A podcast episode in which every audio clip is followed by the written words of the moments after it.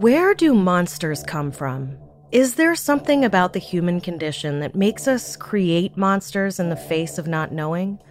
Does it help us somehow to create a physical manifestation for that which threatens and frightens us, even when that thing is not visible to the naked eye?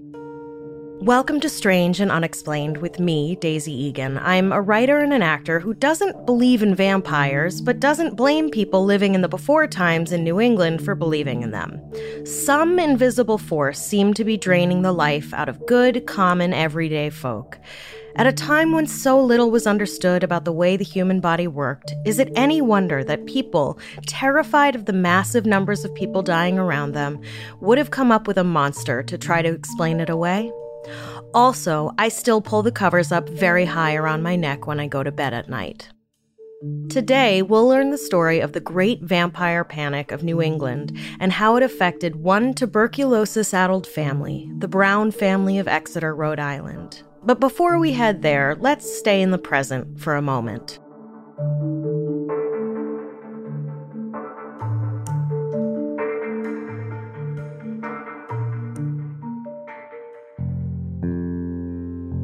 Strangers, congratulations. We have so far survived the greatest plague of this century.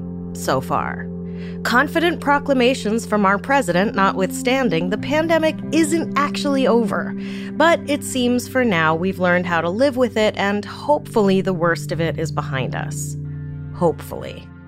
And while some red hatted members of our society cried plandemic because certain authorities had warned that a plague was inevitable given the way we all live today, it really was true that anyone with half a brain could see that we were headed for disaster.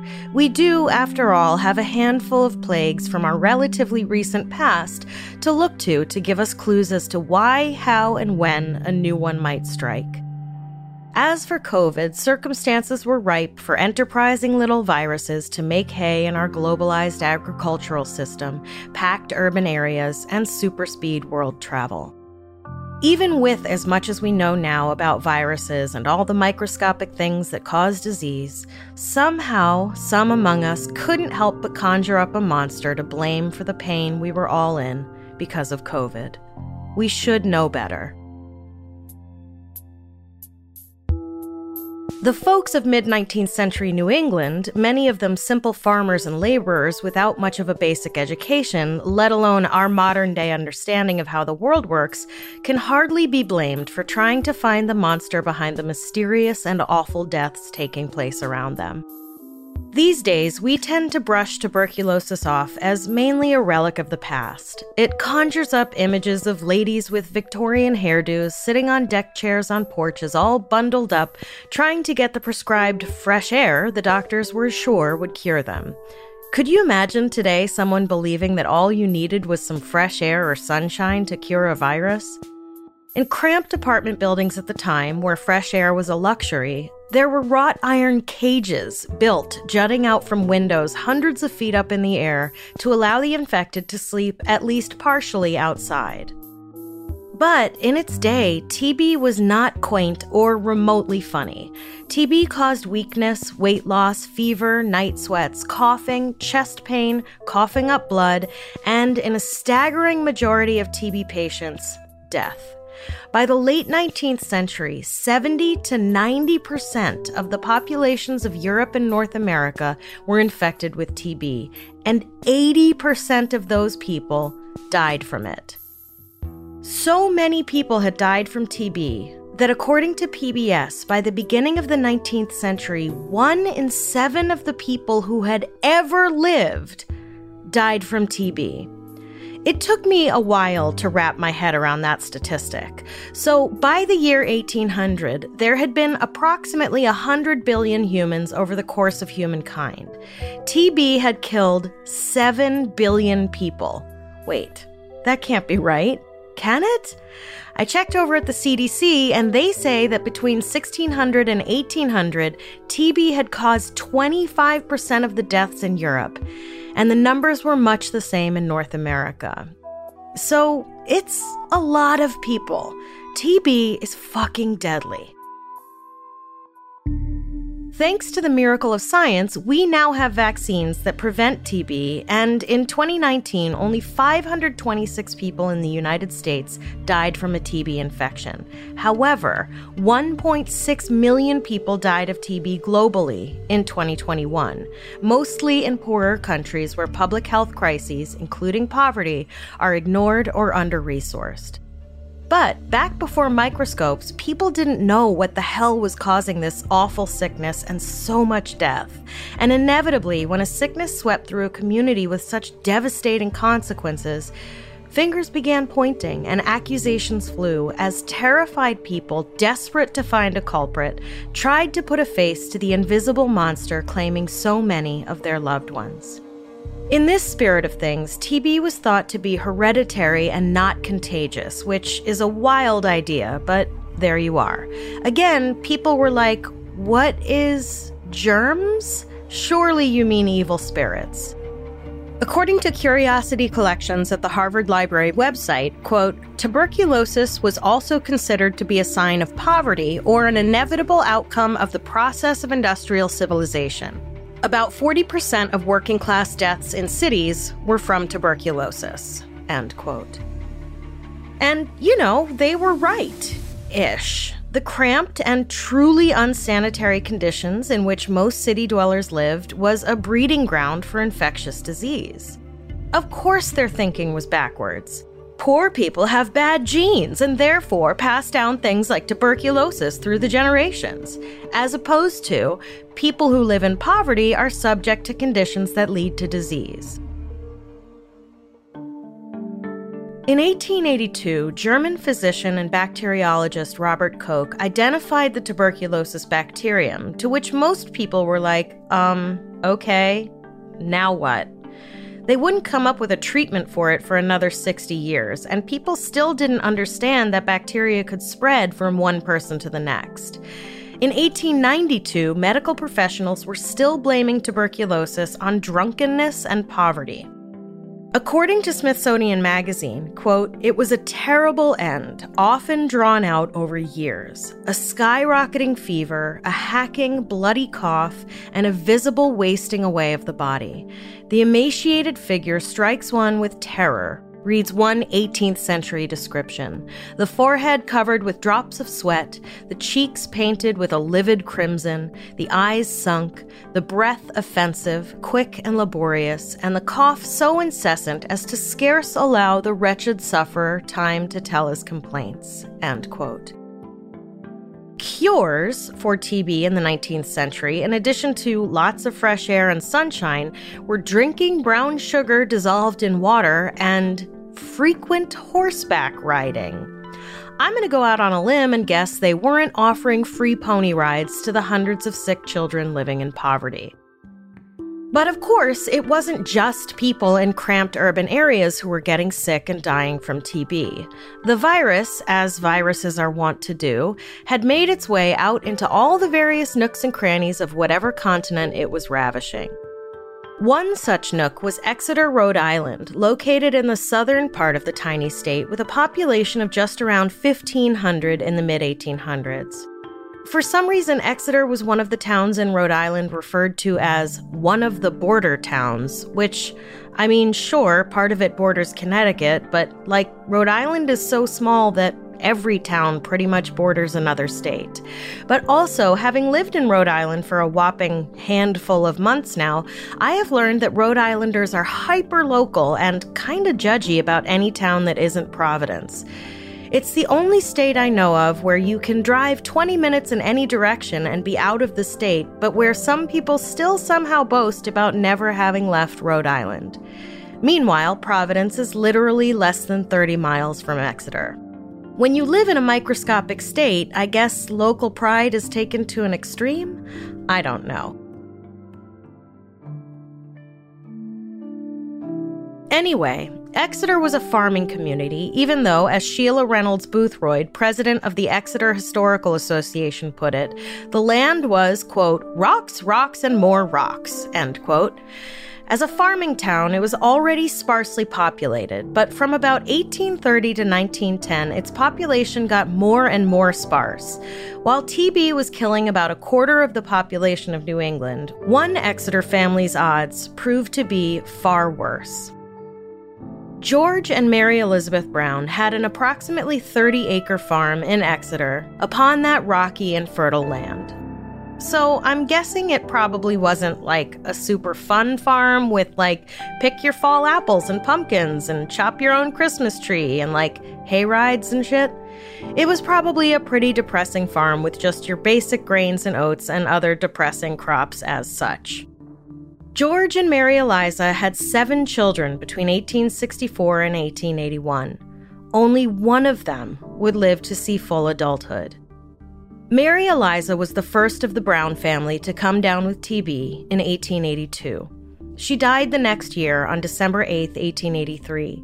The following spring of 1884, 20 year old Mary Olive, the eldest Brown child, died from the disease. According to the Rhode Island Historical Society, quote, she complained of fearful dreams and a crushing weight which drew the life out of her as she slept. She grew paler and more gaunt each night until on June 6, 1884, she joined her mother in eternal rest, end quote.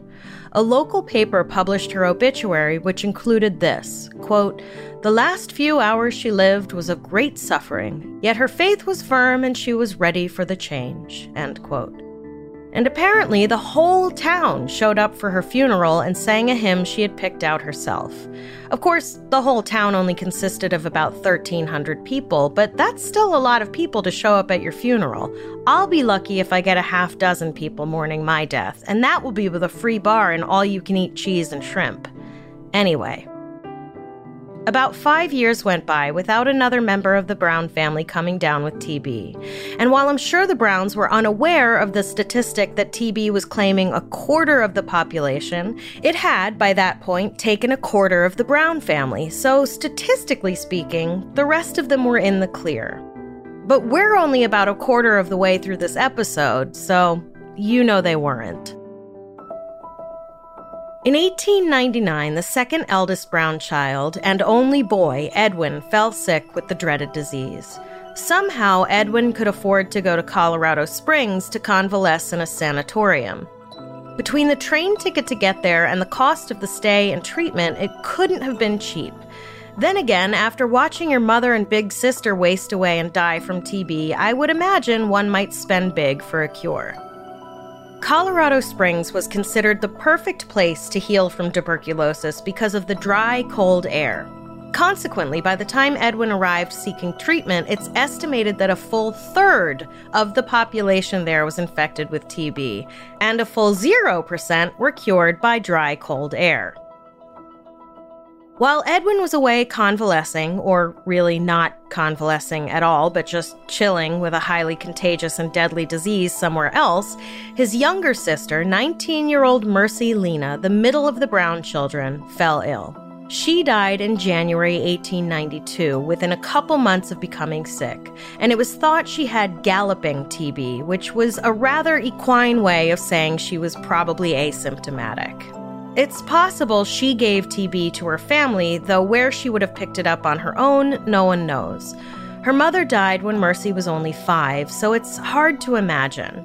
I suppose the diagnosis that she'd been asymptomatic was arrived at simply because of how quickly she died after first showing signs of the disease. For some reason, the local paper, which had given her older sister Mary Olive such a lovely obituary, was either running out of ink or patience because Mercy's obit only read, quote, Miss Lena Brown, who has been suffering from consumption, died Sunday morning, end quote. Honestly, so many people had probably died of one thing or the other, but mostly TB, that the obituary guy was probably like, Look, I've run out of flowery euphemisms for she died. I have to get home. My wife has been coughing up blood for days. So, by 1892, George Brown had lost his wife and two of his seven children, while the third was ill. And sure, that's a lot of casseroles and bagel platters, but can you imagine the grief? And now that I mention it, I don't think Mr. Brown's neighbors were hurrying over with casseroles and bagel platters. Maybe after his wife died, Jesus, the number of casseroles that single women brought over to our house after my mother died. We were eating casserole for months. But once his children started dropping like flies, apparently George Brown's neighbors were like, What the fuck is going on over at the Brown farm? The local doctor was like, it's consumption. But they were like, Sir, I don't know where you get your information, but I've done like a lot of research. Meaning they looked at whatever the 19th century equivalent of Facebook was. And I happen to know that these people were killed by a vampire. And the local doctor was like, No, no, it's literally just consumption. And they were just like, just because you have a fancy degree doesn't mean you know more than we do. And he was like, Um, actually, that is what that means.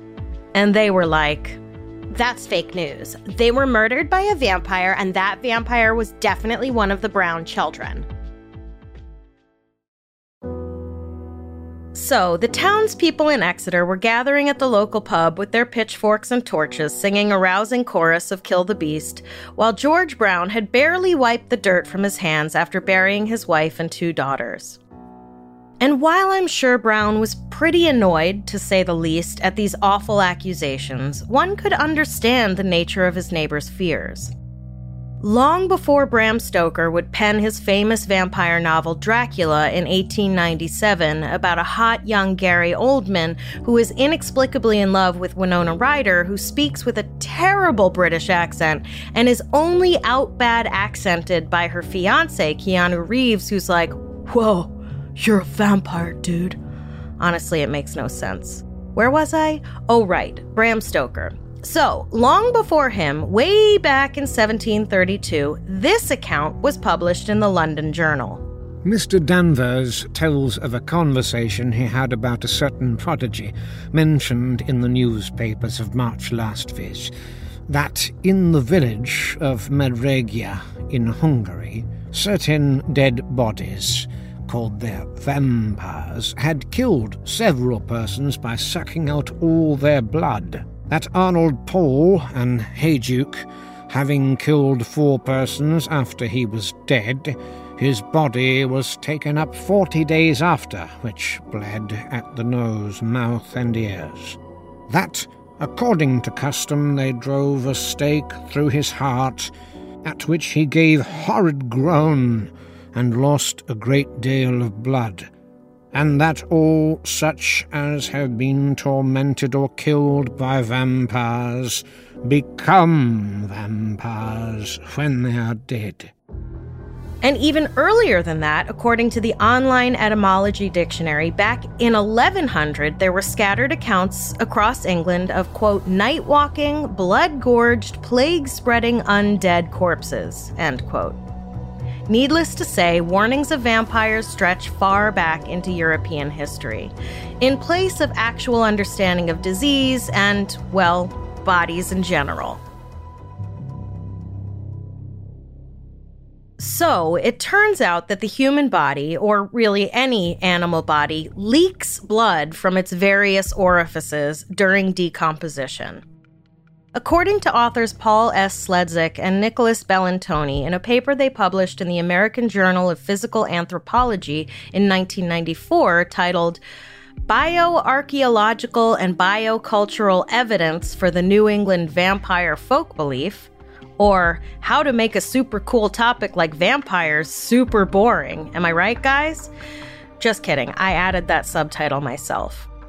European peasants in the 18th century, quote, believed that the appearance of the vampire in the grave, i.e., bloated chest, long fingernails, and blood draining from the mouth, meant that the vampire was draining life from the living, end quote.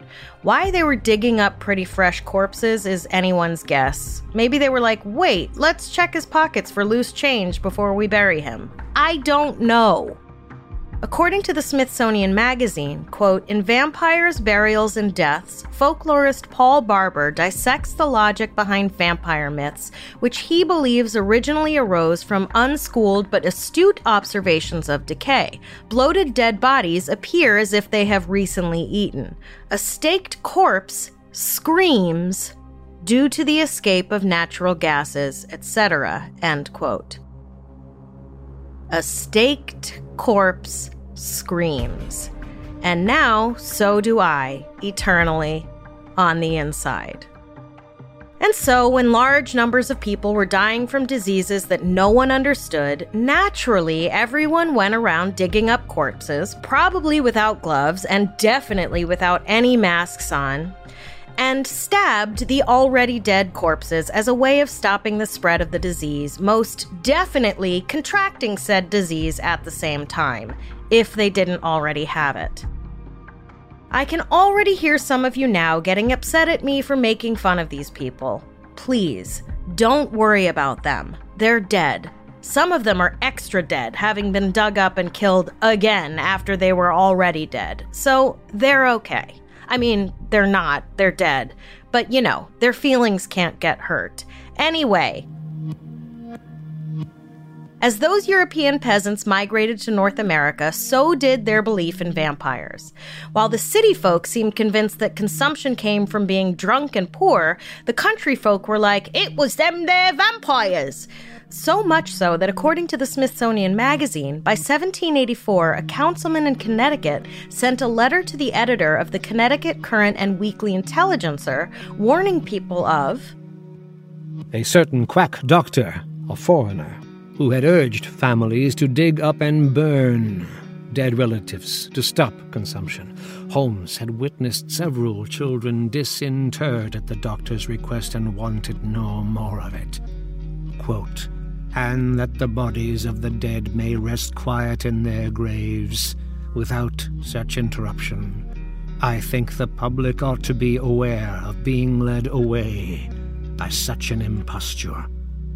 Despite these warnings, however, people continued to believe their loved ones had become vampires and were exhuming graves all over the place to put a stop to it. But according to the Smithsonian Magazine, despite how relatively small New England is, the method for killing the already dead corpses varied from place to place. Quote, some communities in Maine and Plymouth, Massachusetts opted to simply flip the exhumed vampire face down in the grave and leave it at that. In Connecticut, Rhode Island, and Vermont, though, they frequently burned the dead person's heart, sometimes inhaling the smoke as a cure.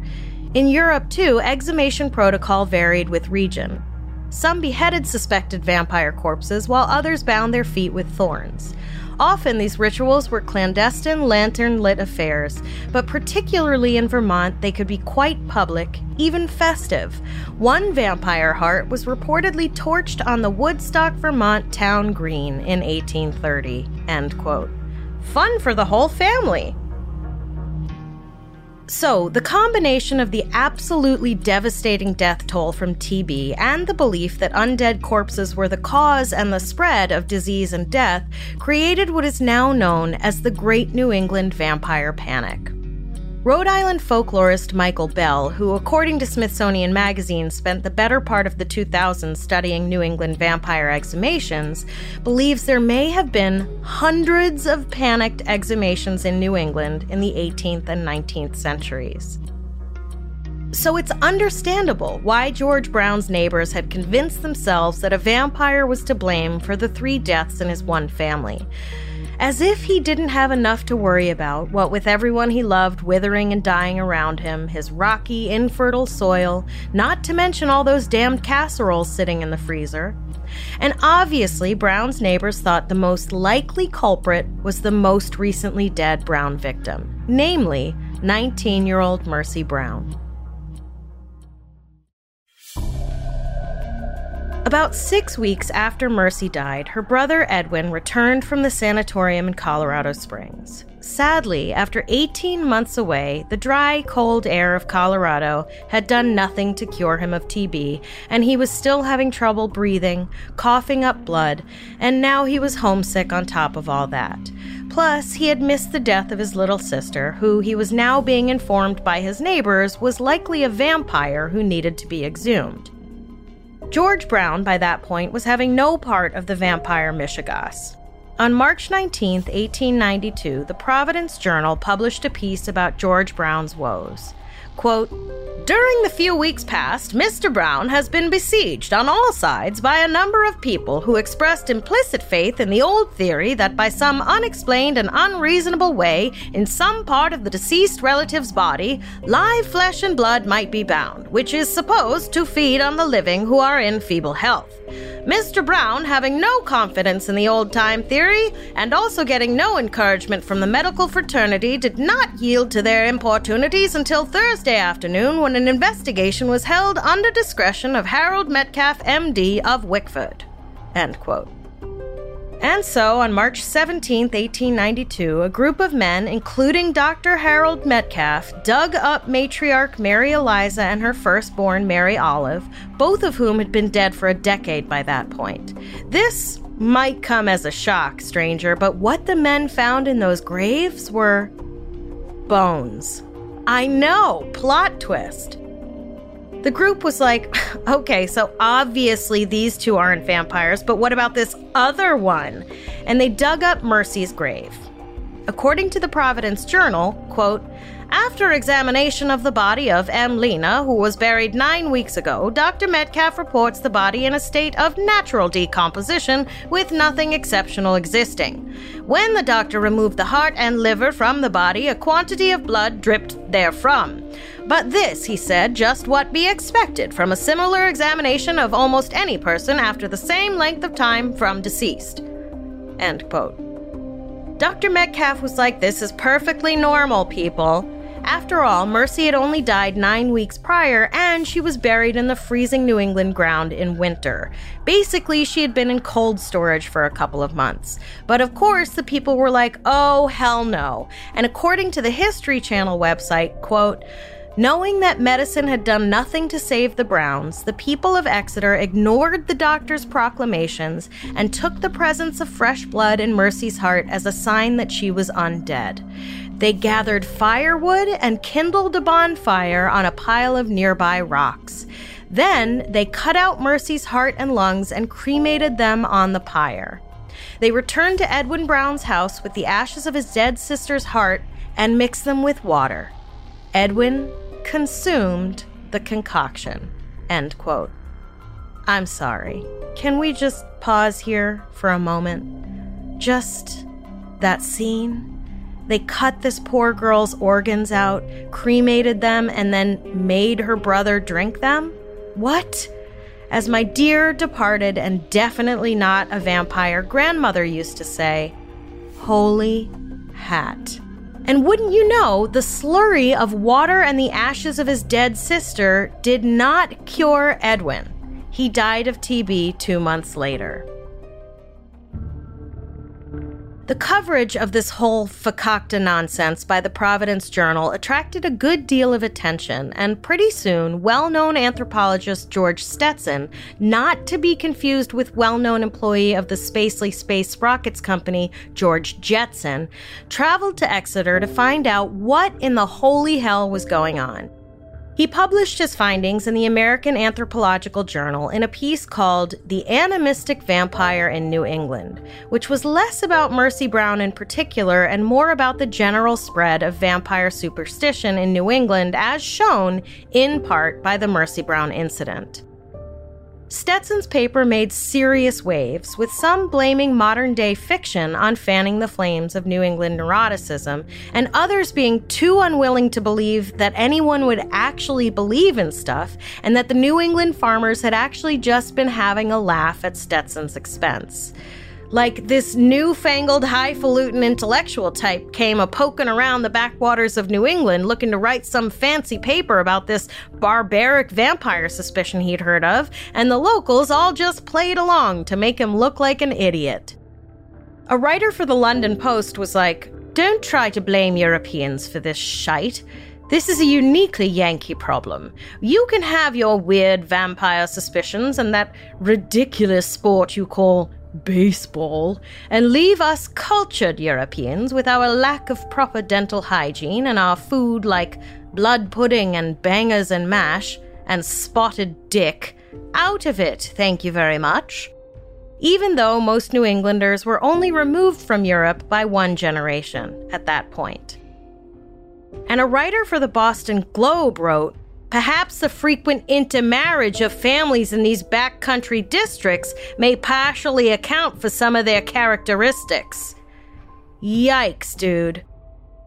But then again, Rhode Islanders and Bostonians have never really seen eye to eye. Rhode Islanders call Bostonians massholes, and Bostonians just think of Rhode Island as a suburb of Boston, so some believe that Mercy's story inspired aspiring London novelist Bram Stoker's character of Lucy in his novel Dracula, because Lucy was a rather wilting and withering, some might say consumptive young woman. Stoker's theater company had been touring the US when the whole hullabaloo with Mercy's poor corpse took place, and it's likely he saw news coverage of it. That said, considering the staggering number of people who had TB, Lucy could have been inspired by any one of millions of young women. The story of what happened to the Brown family is tragic, to be sure. The exhumation and desecration of Mercy's body is the least of it. For her part, she was already dead at that point, so no real harm or foul was done to her. But her body was tampered with barbarically after being laid to rest by her grieving father. The end of her story was hijacked in this way. There was the horrendous loss suffered by the whole family as one by one they all contracted this terrifying, invisible, mysterious illness that no one knew how to stop or fix, and then died. And usually, the telling of the Mercy Brown incident ends with the death of poor Edwin shortly after he was forced to cannibalize his own sister. But the tragedy doesn't actually end there. Three years after losing Edwin and Mercy, George Brown, who had by then also lost his wife and firstborn child, lost his daughters Annie and Jenny to TB within two months of each other. Then, four years after that, in 1899, Myra Frances Brown, George's youngest child, died of TB at 18 years old. In the end, George was left with only one surviving child, Hattie. So it turns out putting a terrible face to your fears can't protect you from them after all. We can call a disease by any name we want, but the weaknesses in our biology will ultimately succumb to what they will. But maybe when we give life to a monstrous legend in an effort to personify it, it gives us a feeling of power over that which has rendered us powerless. But that feeling is just that a feeling, and reality doesn't always answer to feelings. So maybe the people of New England couldn't end consumption by burning the hearts of its victims, but maybe the knowledge that their loved ones died as they stood by, unable to help, was too much. Maybe Mercy Brown gave more than her life. Maybe she gave survivors something to fight against and a way, however ultimately fruitless, to fight against it.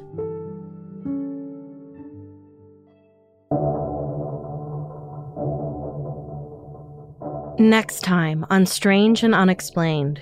It's weird enough when anyone goes missing without a trace, but when an actor who's been in multiple movies and TV shows just vanishes into thin air, it's epically weird. We'll retrace the final steps of actor Joseph Pichler and try to make sense of his disappearance. We have a lot of fascinating and bizarre stories to share with you this season, but we want to hear your episode suggestions as well.